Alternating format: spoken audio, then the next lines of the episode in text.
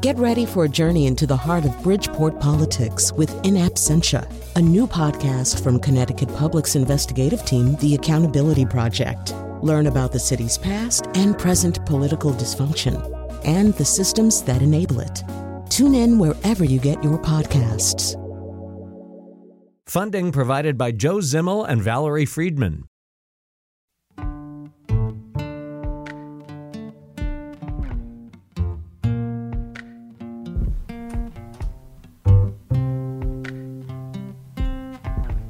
This is Where We Live on Connecticut Public Radio. I'm Lucy Nalpathanchel.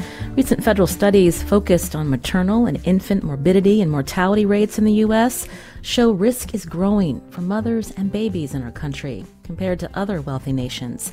Factor in disparities in care for people of color, and the outcomes are even worse. The CDC finds black women are three times more likely to die from a pregnancy related cause than white women. We spoke with journalist and author Linda Villarosa, who has been writing about the deep disparities in healthcare well before her latest book, Under the Skin The Hidden Toll of Racism on American Lives and on the Health of Our Nation. Villarosa describes her realization that maternal morbidity and many other racial disparities are due to deeper systemic issues. Let's take a listen. Um, there's never been a time in the history of America where Black people's health status was equal to white people's health status. The reason we have Black people have worse health outcomes beginning at birth, which is infant and maternal mortality and morbidity, ending with death, which is life expectancy. Black people used to live 3.5 five years less than white people. And now, because of COVID, it's six years less. So, usually it's the idea that, oh, it must be something either something wrong with genetically with Black people's bodies or something wrong with our culture. In other words, we have less education. We're not knowing how to take care of ourselves. We're not trying. What I found on the flip side was that, of course, everyone should take good care of themselves, but there are structural barriers. Today, where we live, we talk more about the social determinants that impact the health and well being of mothers and communities of color. You can join us, 888 720 9677. That's 888 720 WNPR. Share a comment on Facebook or find us on Twitter at Where We Live.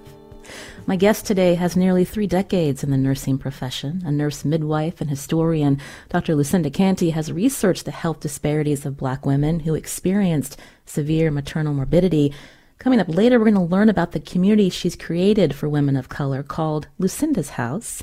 Dr. Lucinda Canty joins us now on Zoom. She's Associate Professor of Nursing at UMass Amherst and is Director of the Health Equity Program. Lucinda, welcome to our show. Thank you for having me. I'm honored to be here. Uh, we played that clip from journalist Linda Villarosa. I'm wondering if you can give us your reaction when she talks about these broader drivers of maternal maternal morbidity. Yes. And I didn't really understand until I did my own research. When I first started looking into maternal health, I wanted to understand why the rates were so high in the US. And I stumbled across the health disparities that exist that Black women were three to four times more likely to die from a pregnancy related cause. And I couldn't understand that. I'm like, I'm a Black woman. When you had your baby, you could have died.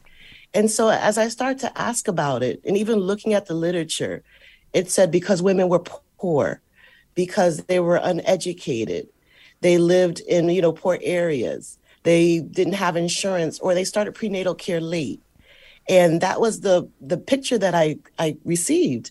And when I started to do my own research, I found that a black woman could start prenatal care first trimester, that she could have insurance, she could have PhD degrees, you know, she got several of them because we've seen women who died from a pregnancy related cause that had two PhDs.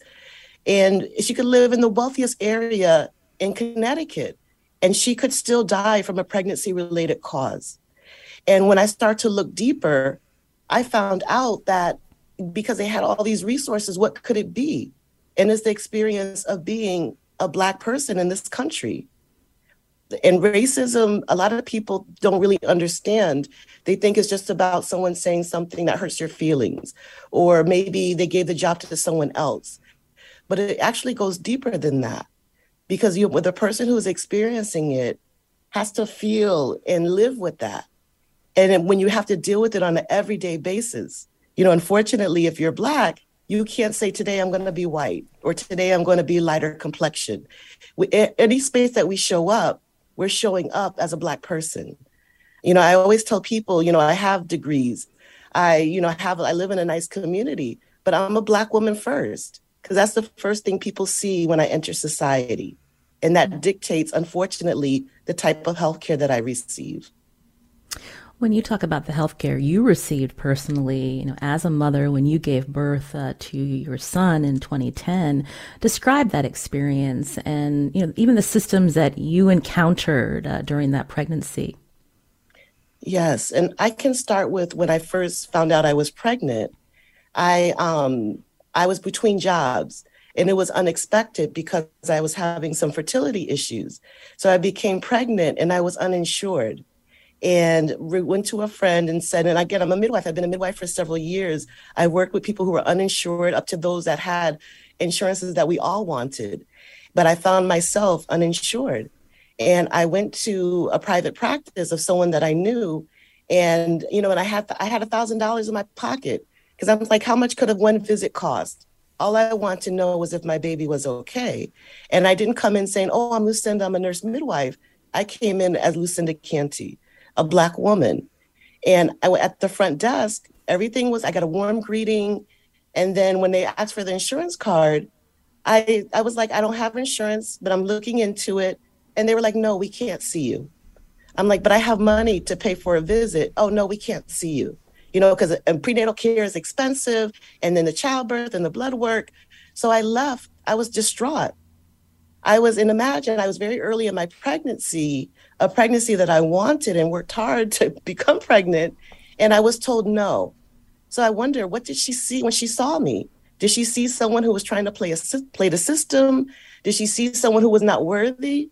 of you know quality prenatal care and i have to turn you know the situation turns around because i called another practice and i explained to them that i didn't have insurance you know i'd be willing to pay for the first visit the person went and talked to the provider and came back and said oh she said just come in don't worry about the insurance you we, we know that you could work that out and i got that visit where i could see my son's heartbeat for the first time but it was why did i have to go through that to just make sure that my baby was okay. And I had an excellent relationship with my provider, but I also was a nurse midwife and she knew that. So her discussions were different with me. We had discussions about making decisions. You know, I was an older, you know, pregnant woman, so I had to talk about um, genetic screening. So we can have a conversation on a different level than someone who doesn't even has never even heard of testing that could be done. So I do feel that being a midwife protected me, even when I went in to have my baby. And that's a whole funny story because when I went in, I had to be induced. I was induced at 37 weeks because my fluid was low. And it kind of goes back to Dr. Villarosa's, you know, book about, you know, we're still facing complications because I couldn't understand, you know, why I was having low fluid around my baby. And so, um, you know, when I went in, it was almost like I wasn't seen you know, people were talking more to my partner than to me. And, you know, he, was talking about being in the military. I'm like, um, I'm I'm the one who's here about to be induced. I need to know what's happening. But then when they found out I was a nurse midwife, everything changed. Right. I started to get a little more attention. People want to know how I was doing. So I've been able to see kind of both sides. Right. You know, I've been in spaces in healthcare where people talk to me like I just barely learned the alphabet. And sometimes I have to throw my weight around. I'm like, wait a minute, I've been a nurse for how many years? I know what I know what hypertension means. You know, I know what it means. You know, I know what that lab test means. But I realize that when we show up, again, people see our color first. And I'm not saying that every provider does that, but I bring that up because when that happens, it does cause a lot of pain. You know, this experience happened to me 13 years ago and I'm emotions are coming up about how I felt at that moment. I was so distraught when I left that first provider's office. I almost hit someone with my car in the parking garage. That's how upset I was. And now imagine this 13 years later, I still feel those emotions. And I can even feel like my blood pressure going up. Mm-hmm. So I know that racism does have an impact on our bodies, especially things that we really can't see or we don't really feel symptoms of until it's too late sometimes. Lucinda, I mentioned that you're a researcher, and thank you for sharing some of your lived experience with us. Your doctoral dissertation was actually titled It's Not Always Rainbows and Unicorns The Lived Experience of Severe Maternal Morbidity Among Black Women. So tell us what you learned from your research. Okay, and the first thing that I learned was that no one is talking to Black women. When I first started looking in the literature, everything epidemiological studies, statistics, you know, but I wanted to know who was behind the numbers. So I wanted to talk to women and learn their lived experience because I felt if we're going to address health disparities, we have to talk to those, excuse me, we have to talk to those who are living it. If I want to understand why women are dying, I want to talk to women who experience life threatening conditions. And what I found was every woman in my study started prenatal care early every woman went to every single prenatal appointment, even attended additional visits for prenatal classes, breastfeeding classes, nutrition classes. So they were doing what they felt was right to make sure they had a healthy baby. What I found out was that women didn't have education about the complications. So they were having warning signs. Like one woman was having a headache, which is a clear kind of classic symptom of preeclampsia, which is a pregnancy induced hypertension disorder that's very serious because it involves every single body organ. She had a severe headache and was driving around because she thought that was part of pregnancy. And she ended up having severe complications where she had seizures and woke up four days later, didn't even realize that she had her baby. And her baby was delivered prematurely and did fine. But she was like, I didn't know the symptoms and I was having all of them. So I found that there's a lot of kind of miseducation about the complications, like preeclampsia being, oh, I just thought your your ankle swelled. I didn't realize that it impacted my liver or kidneys or that I could die. And there was a woman who had cardiomyopathy who did who was having signs of heart failure and didn't know. So education was a big piece. The relationship with the with the healthcare provider it was critical for every woman. Women who had positive relationships they felt their providers cared about them. They felt compassion. They, they even worked with their provider to make decisions about their care. So they felt valued in that relationship. Women who had negative relationship with their provider, they felt like they weren't seen or they weren't heard. Like the woman I mentioned who had cardiomyopathy. She had chest pain, went in to be evaluated, talked about her pain, and the provider said, Oh, you just have a little angina. Go home and sleep another provider intervened and it turned out she was in heart failure. She was told that if her heart didn't improve in three months, she was going to need a heart transplant. Hmm. So she felt like I told them what I was experiencing, and when she when she she said I did my own research on heart disease, I had all the classic symptoms. So I don't know what where the disconnection was. So that relationship with the healthcare provider is critical, because even women who had again they didn't know if they were going to survive, but because they had a strong relationship with their provider, they look back on their experience in a more positive light. The women who didn't have that connection, and some of them still feel their issues have not been resolved. And I'm talking about from eight months to 18 years out, they feel like they're still dealing with what happened to them. Hmm. But they felt that that relationship, they felt like nobody was there on the healthcare team to support them. Even after experiencing their complication, being um, not even explained what happened to them, just sent home like you're okay and the baby's okay and that's it. But they were traumatized from their experience. One woman to... told me, and, and this made me really just feel warm. She said, My provider told me that any problem is a big problem. So as soon as she started having signs of preeclampsia, she called right away and got in. And she feels that that saved her life. So that relationship is critical and I just you. want to touch on the last piece is Lucinda, that can you hear me? Like, oh yes. Oh, yeah. um, you and I'm you sorry. Um, helped. You know, you shared a lot of important information with us. Also, really troubling to hear those incidents. And so, this research has led you to launch Lucinda's House. So, tell us about that. The the work that you're doing uh, to not only help educate women, but for help them advocate for for the care that they should be receiving. Yeah. So, Lucinda's House started out of kind of my learning more about the women's experiences. And we knew that there was a problem, and people are still trying to understand, or there's people who still don't believe that there's an issue and that and that black women are dying and you know and the conditions are preventable. Some people don't see how it has to deal with race. So I know people are still trying to learn about the issue, but I feel like we know that it's here. It's been here for years, for centuries. So what can I do from where I'm at? And so I had to think about, you know, what do I have? I said, I have, you know, knowledge. You know, I've been a midwife for almost 30 years. So I said, you know, and this is something I've always been doing was giving people kind of advice. But what part of what Lucinda's House is doing is looking at how I can address things on an individual level and then work up to a structural level. So, on an individual level, I provide women education. So, if someone comes in and they're like, the doctor wants me to take this, I don't tell them, oh, yes or no, do that. What I say is, these are the side effects. This is why they're having you take it. These are questions you have to ask your provider because I want to empower them for when they go back to their visit. So, I don't want to make decisions for them. I want them to make their own decisions an informed decision. I want them to have true informed consent when they consent to anything with their provider. The other part to address the structural issues is that I'm going to have um, what I call kitchen tables. We had one on maternal mortality, and from Request for Women, our next one is going to deal with um, infertility. We have one that's coming up that's going to talk about even um, pregnancy loss. And these are topics that women feel like no one is really addressing or helping them guide and caring for themselves.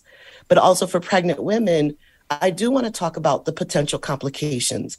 I want to talk about how to prepare for childbirth, how to even just prepare for your visit. Women come in so overwhelmed, they have questions, and their visits go by so quickly, they don't have a chance to ask their questions.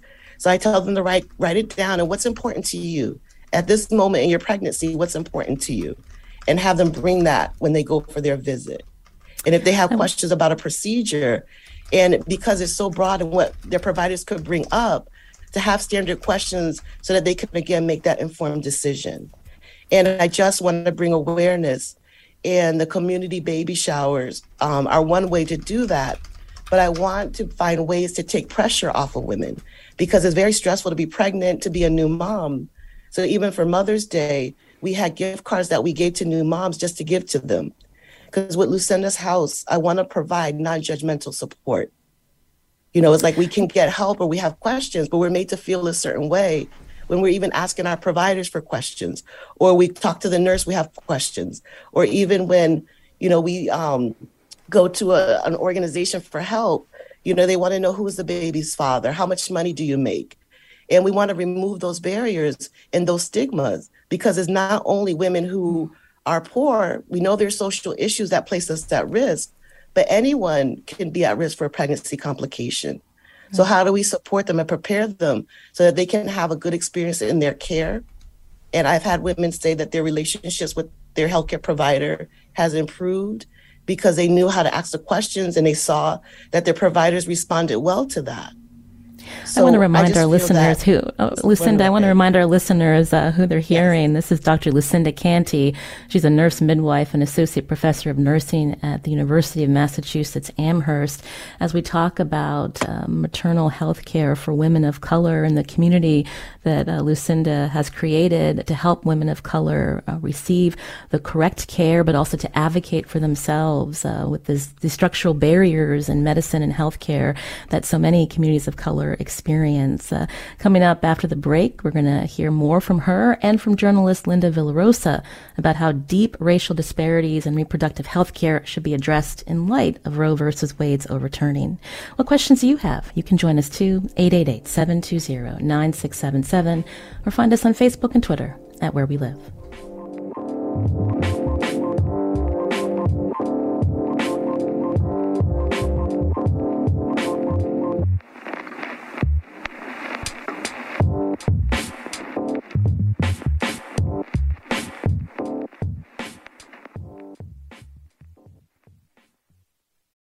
Support for this podcast comes from Hartford Healthcare. Elevating Health is funded by Hartford Healthcare. ECMO is a leading edge, life saving treatment for patients with cardiac or respiratory failure. Dr. Jason Gluck, director of the Mechanical Circulatory Support Program and Emergency Cardiac Care at Hartford Hospital, explains what it is. So ECMO stands for extracorporeal membrane oxygenation, outside the body oxygenation of blood. It's a life support technique that's used by highly sophisticated medical systems for patients with severe heart or lung failure. The technique involves removing blood from the body, oxygenating it, and then returning it back. ECMO procedures happen in the ICU, but not all hospitals are equipped with the necessary technology and staff. Dr. Gluck describes Hartford Hospital's ECMO Go team. So ECMO is considered when treatments have failed. And in our center, with a special ECMO on the go team, we'll actually take that technology to their hospital and help them out there if they need to to stabilize the patient and then bring them back to heart for recovery. For more information, go to ctpublic.org slash elevating health. I'm Lucy Nalpathanchel. In theory, the United States should have excellent health outcomes, considering it's one of the wealthiest nations in the world. But if you're a person of color, disparities exist, including in maternal health care. That's what we're talking about today, where we live. Journalist Linda Villarosa has researched this extensively. Her latest book is Under the Skin, the hidden toll of racism on American lives and on the health of our nation. Here she is speaking with Where We Live producer Katie Pellico. America is the only wealthy country where the number of women who die or almost die in childbirth is, is continues to increase. Black women are three to four times more likely to die or almost die.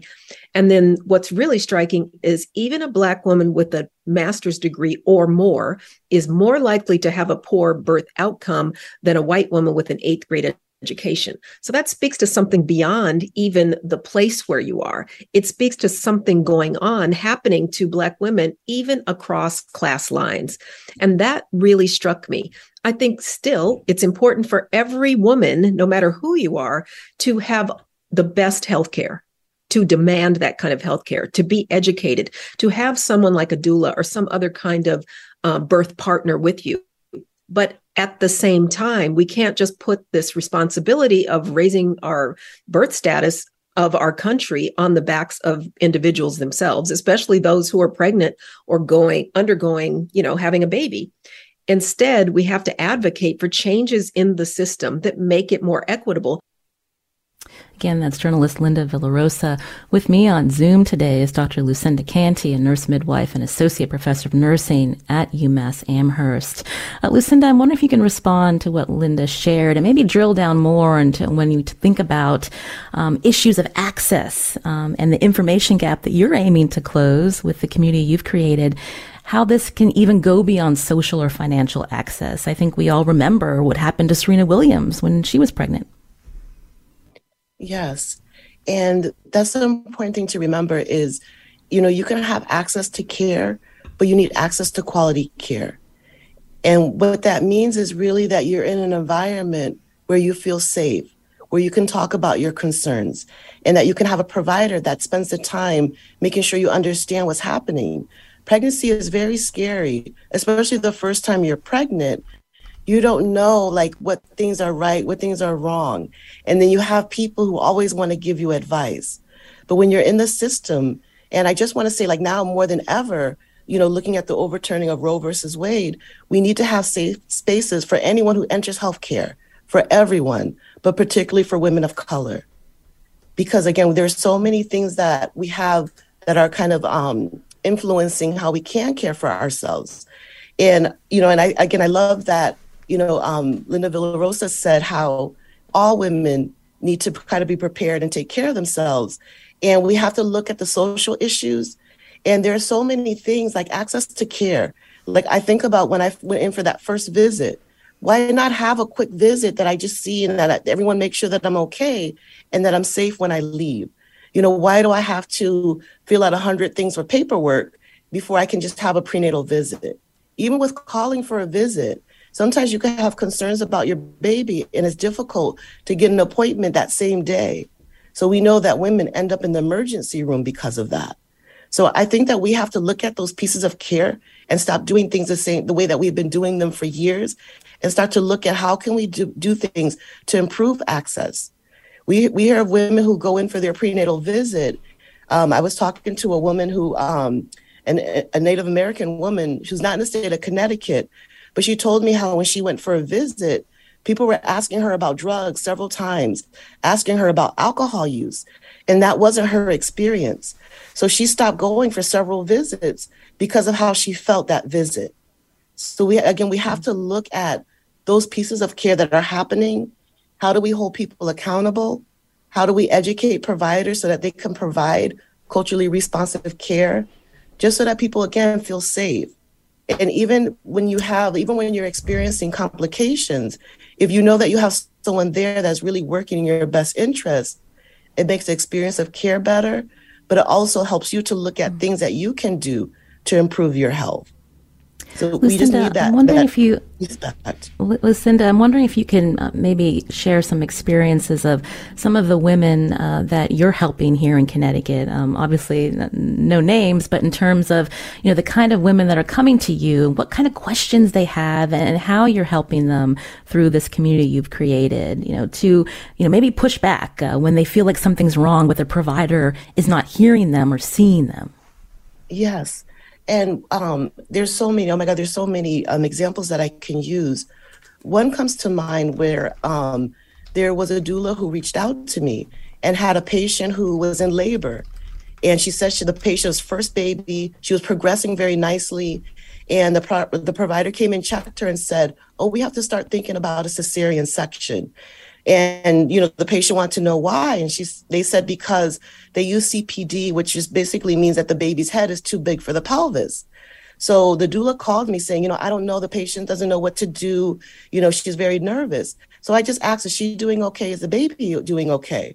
So i said well the next time the provider comes in just ask them what was what did they find clinically that made them come to that conclusion and why should cesarean be the um, only alternative? What are her other options?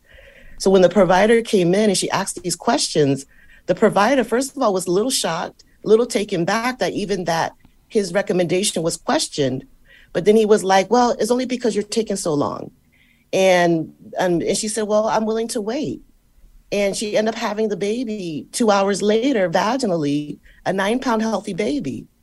And she felt so empowered but she was really considering a cesarean because she thought there was something wrong. So it, again, it's not about telling her what to do because mm-hmm. I'm not there. And I feel it's important for the person to make their own decisions because they have to live with those decisions. And so, but just to see how she felt about it. And also, too, how the doula was able to see this experience as well. So we don't have to let things be the way they are. And we do know cesareans are necessary but it's just are they are they necessary for that situation? Hmm. and she just asked the right questions and it turned out that she had time that they could wait and let the baby happen you know vaginally. Because we also have to look at cesarean is major surgery and impacts any other pregnancy she has after. Not only the risk with this pregnancy but her future pregnancies as well that's an important point, uh, Lucinda. And, you know, so often when we talk about maternal health care, you know, the emphasis, of course, is on prenatal care. But what about the postpartum care and the, you know, your lived experience as well as the experiences of the women you're helping in terms of connecting them uh, to people that can help? We've mentioned doulas several times. Doulas, uh, I know when I was pregnant, not covered by my insurance. And so even having that access uh, to a person to help uh, the mother even after birth. Yes. And I can start by sharing my own experience. First, you know, as a midwife, I always gave the baby to someone else. And I was like, okay, bye, see you at your postpartum checkup. But then it was like my turn. And first, I was like, I have to bring this baby home with me by myself. You know, I had my partner, I had my mom, but it was like, you know, it was still overwhelming. And then when they went back to work, I was terrified. So I wanted to have a doula and to even just have one i think initially it was going to be like $900 i wasn't i was again i was between jobs you know and i didn't have insurance.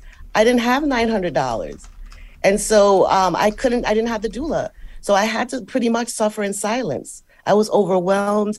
I know that my mood was impacted. I would even probably say i think i had depression. But again i didn't know who to talk to. I didn't know what was normal or what was not. So I, I know how those feelings can be postpartum period is very overwhelming.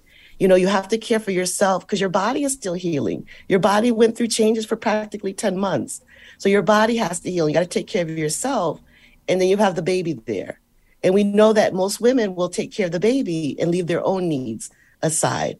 And so doulas are they're they're not medical professionals, but they are trained in providing support and education, you know, throughout the pregnancy, childbirth, and postpartum. There's even doulas who specialize like in bereavement or who can, um, you know, provide other services for women and to support them. I should say birthing people. But it's like you do need that support.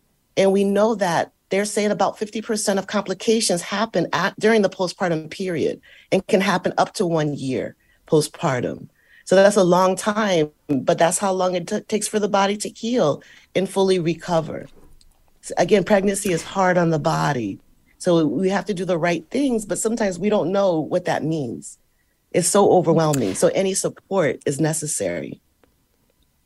Uh, earlier, you mentioned Roe v. Wade. I wanted to play another clip from journalist Linda Villarosa, who says uh, the overturning of Roe v. Wade is really a, we all know, a crucial moment, but also provides an opportunity. Let's hear her.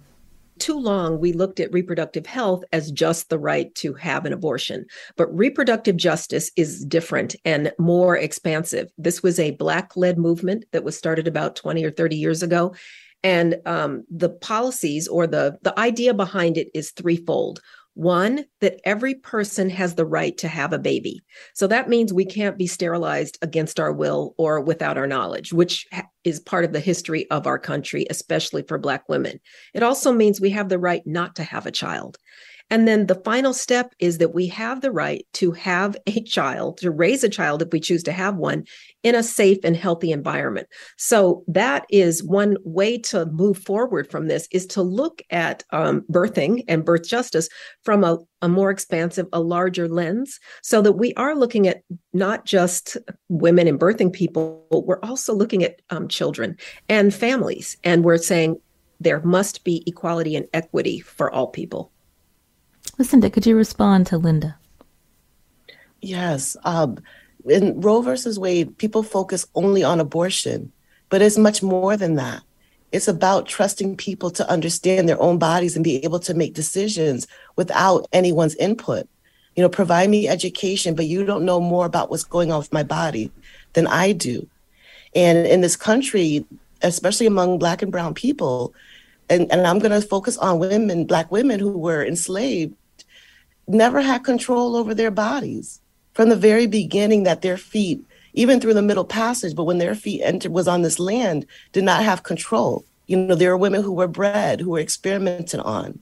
So it, it goes deep because even though these are things that happened in slavery, when I heard the overturning of Roe versus Wade, I thought about, you know, we're going back to not having control.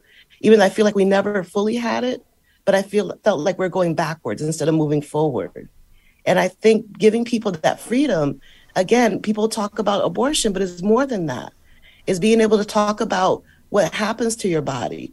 And I think even young people, that's why I love that she said this. Young people, children need to know and understand that these are their bodies. And I think from a very early age that they have, if they have ownership, then they learn how to protect it and it can lead to less victimization by the system. But I think that we have to send that message that you know we understand what's happening to our bodies. We have the right, even if we make a decision that could possibly cause harm to ourselves, it's our decision, and we're the ones who have to live with that. So, and I, I always think about who is making the decisions about our bodies. Think about who was involved with overturning, you know, Roe versus Wade. There's no one who knows my experience. They definitely don't know my experience as a Black woman, but they don't understand my reproductive experience either. So they really have no right to make any decisions that impact how I can care for myself. Uh, you mentioned earlier in the show, Lucinda, you, you shared with us the stress you carried um, from uh, your first experience uh, having a child. Uh, Linda Villarosa talks about this concept called weathering, getting beyond issues of access, class, or geography, but that inequality can have harmful effects on the body. And so uh, when we hear that uh, concept and thinking about the work that you're doing, I'm wondering if you can elaborate more. Yes, the weathering. And I can even, ex- I can say through my own lived experience, but also those that um, are close colleagues of mine, close friends, is that I can, I can go, I can go all the way back. I, I can go all the way back to kindergarten, but I won't go that far back. But I remember at a very young age realizing that I was being treated differently because of my skin color. And when you're um, in your educational program. I can start with my with nursing school, midwifery school. You always carry that with you where you do have to work twice as hard and you still may not get anywhere. You work twice as hard, and there's a, pro, a promotion, um, a position that opens up, a good promotion for you and then you apply for it and you're you're given excuses to why you didn't get that position and then someone who doesn't even have half the experience that you have gets the position those are all things and you have to show up for work because you you know you can't just leave that job right now so you have to you have to be able to kind of suppress sometimes what you experience so that you can survive you know even as a midwife i remember providing care and then i have you know um, people making comments you know, about the patients, about me. But I have to focus on caring for the woman. And so I have to suppress that. I have to live with that, you know, the stress of that, because I couldn't even deal with it now at that moment because I would lose my job. So you suppress it so that you can provide safe care. Um, I'll never forget one patient where a nurse said something to me, and the patient was like, What's wrong with her? And I said, you know what? We don't have to worry about that. I want to make sure that this baby, that you, your labor continues and deliver her baby. I had to suppress that. But when you know that you're going into environments where you know that you're going to be treated differently, you're going to be experiencing these things, you're going to have limited opportunities, access to resources, people just, you know, disclosing, not disclosing things to you that can even just help, you know, you provide better care to those you serve it's like you have to live with that. It's a heavy burden, a heavy burden. And then it's like before you even have time to heal from that, you're going on to the next day and you're dealing with newer experiences where you even go into the grocery store, you go into any store and you're treated differently. You know, imagine you're going to a store and you work hard all your life, you have extra money. I want to buy something nice. And somebody's following you around the store like you're going to steal. So it's like we we don't get a break from that. And mm-hmm. people don't think about what that does to our bodies and wears us down. You know, and then we're caring for other people, we're caring for our families, we're caring for our friends. So it just continues to build up. And, you know, sometimes there's no release because you don't know who to talk to about it. You know, when you talk, when you're experiencing, you know, racism, sometimes you're like thinking, is that my imagination? Until you talk with other people and they're like, oh, yeah, I have that experience. And then you realize that you're not alone. And for me, that's been very healing because when I realized I was not alone, then I was able to work at developing things that could prevent anyone from feeling a certain way and feeling whatever I can do to take away that pressure, especially to someone who's pregnant, I'm going to do it. You're hearing Dr. Lucinda Canty here on Where We Live. She's a nurse midwife, researcher, and historian. Also, she's the creator of Lucinda's House, which uh, exists as a community for women of color uh, to help them feel supported, safe, and also to help them become advocates, an active part in eliminating the structural barriers um, to making sure that they have healthy outcomes and improved well-being. Um, she's associate professor of nursing at the University of Massachusetts Amherst. She's also an artist and poet. We're going to talk more about her artwork right after a short break. You can join us. Find us on Facebook and Twitter at Where We Live.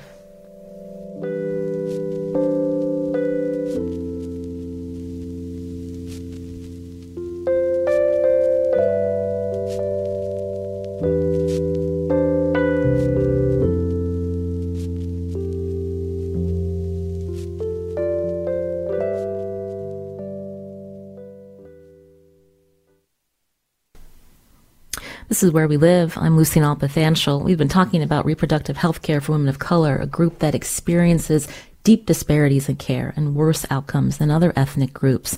Again, researchers have found black women are three times more likely to die from a pregnancy related cause than white women. With me on Zoom, Dr. Lucinda Canty, a nurse midwife and associate professor of nursing at UMass Amherst. She's director of the health equity program there. Uh, when we think about uh, health care and access to care, even in our state, Lucinda, um, I'm wondering if you can talk about your research and observations when we think about rural health care. I'm thinking about several stories about birthing units in our state um, that have sought to end labor and delivery services. Most recently, Johnson's Memorial Hospital in Stafford Springs. Can you respond? Yes, um, and you and can you imagine that of someone going in labor and being two hours away from their hospital? It's very scary. It's very scary. So I, you know, and I don't know the details about why the unit is closing, so I can't touch on that. But I do know, and this is also why, like we're we're doing community baby showers, and we're looking at different areas throughout Connecticut to host them, because we want to be able to bring education and support. But there are issues with you know maternal complications, with people not accessing prenatal care. You know, so we really need to make sure that we have the resources available to them. And I think it's just very scary for someone to think about if something happens to me, you know, is you know how long will it take me to get there? So we that's just something that we have to consider and think about mm. more policymakers, when we think about the, the efforts that they can uh, pass in, in the General Assembly, what the governor can do, you know, recently Governor Lamont ex- announced that the extended Medicaid or Husky and the Children's Health Insurance Program or CHIP that affects roughly 4,000 residents. And so I'm wondering if you can talk about even that extension and what more policymakers can do, Lucinda. Oh, yes. I think that's extremely important. And I was so glad to hear that it extended to a year because when, women deliver, they're only given that six week checkup. And if they don't have insurance, again, the focus goes on the baby. It doesn't go on themselves. So if they, if they have to worry about paying for that visit or knowing who to call, and unfortunately, we have people who end up in the emergency room. They should be able to have a provider. They shouldn't get to that point. They should have a provider that they can feel comfortable calling four months out, six months out, even before that year is up they can even have like a maybe an annual checkup, a wellness visit before that year is over. So I'm very proud and happy about that being passed. And I can already see the impact that it can have because now people are not just thinking, okay, um, I have my six week checkup, they're done with me, I'm done with them. They know they can continue that relationship with their healthcare provider. And mm-hmm. hopefully it will turn into a connection that can, you know, last for several visits, several years after. But I also want, you know, doulas to be covered. I think that doulas are working in the community, especially doulas of color. There's there are throughout Connecticut. And um, and this is what also Lucinda's House wants to highlight is the resources that are available in the community. So there, I found out there's doulas in every pocket of Connecticut but their their services are not often covered by insurance. There are programs like New Haven Healthy Start that will pay for doulas from pregnancy, childbirth, and postpartum, but not a lot of people know about those services. I know Hartford Hospital has a program, but again, people who people are like they have their baby and then they're like, oh, I didn't know I could have had a doula.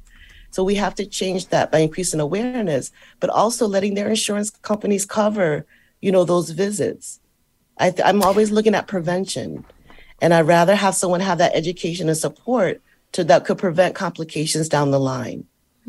When we think about access to doulas and insurers not paying or covering that, you know, why is that, Lucinda? Are there any states where there has been, you know, improvements there in terms of the, the access to doulas uh, for uh, women pre and postpartum?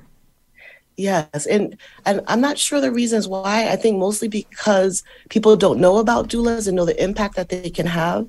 It, they it, they have been shown to decrease um, cesarean rates, increase breastfeeding rates, and even just offer support through women um, during that postpartum period, so they can even pick up on signs of postpartum depression.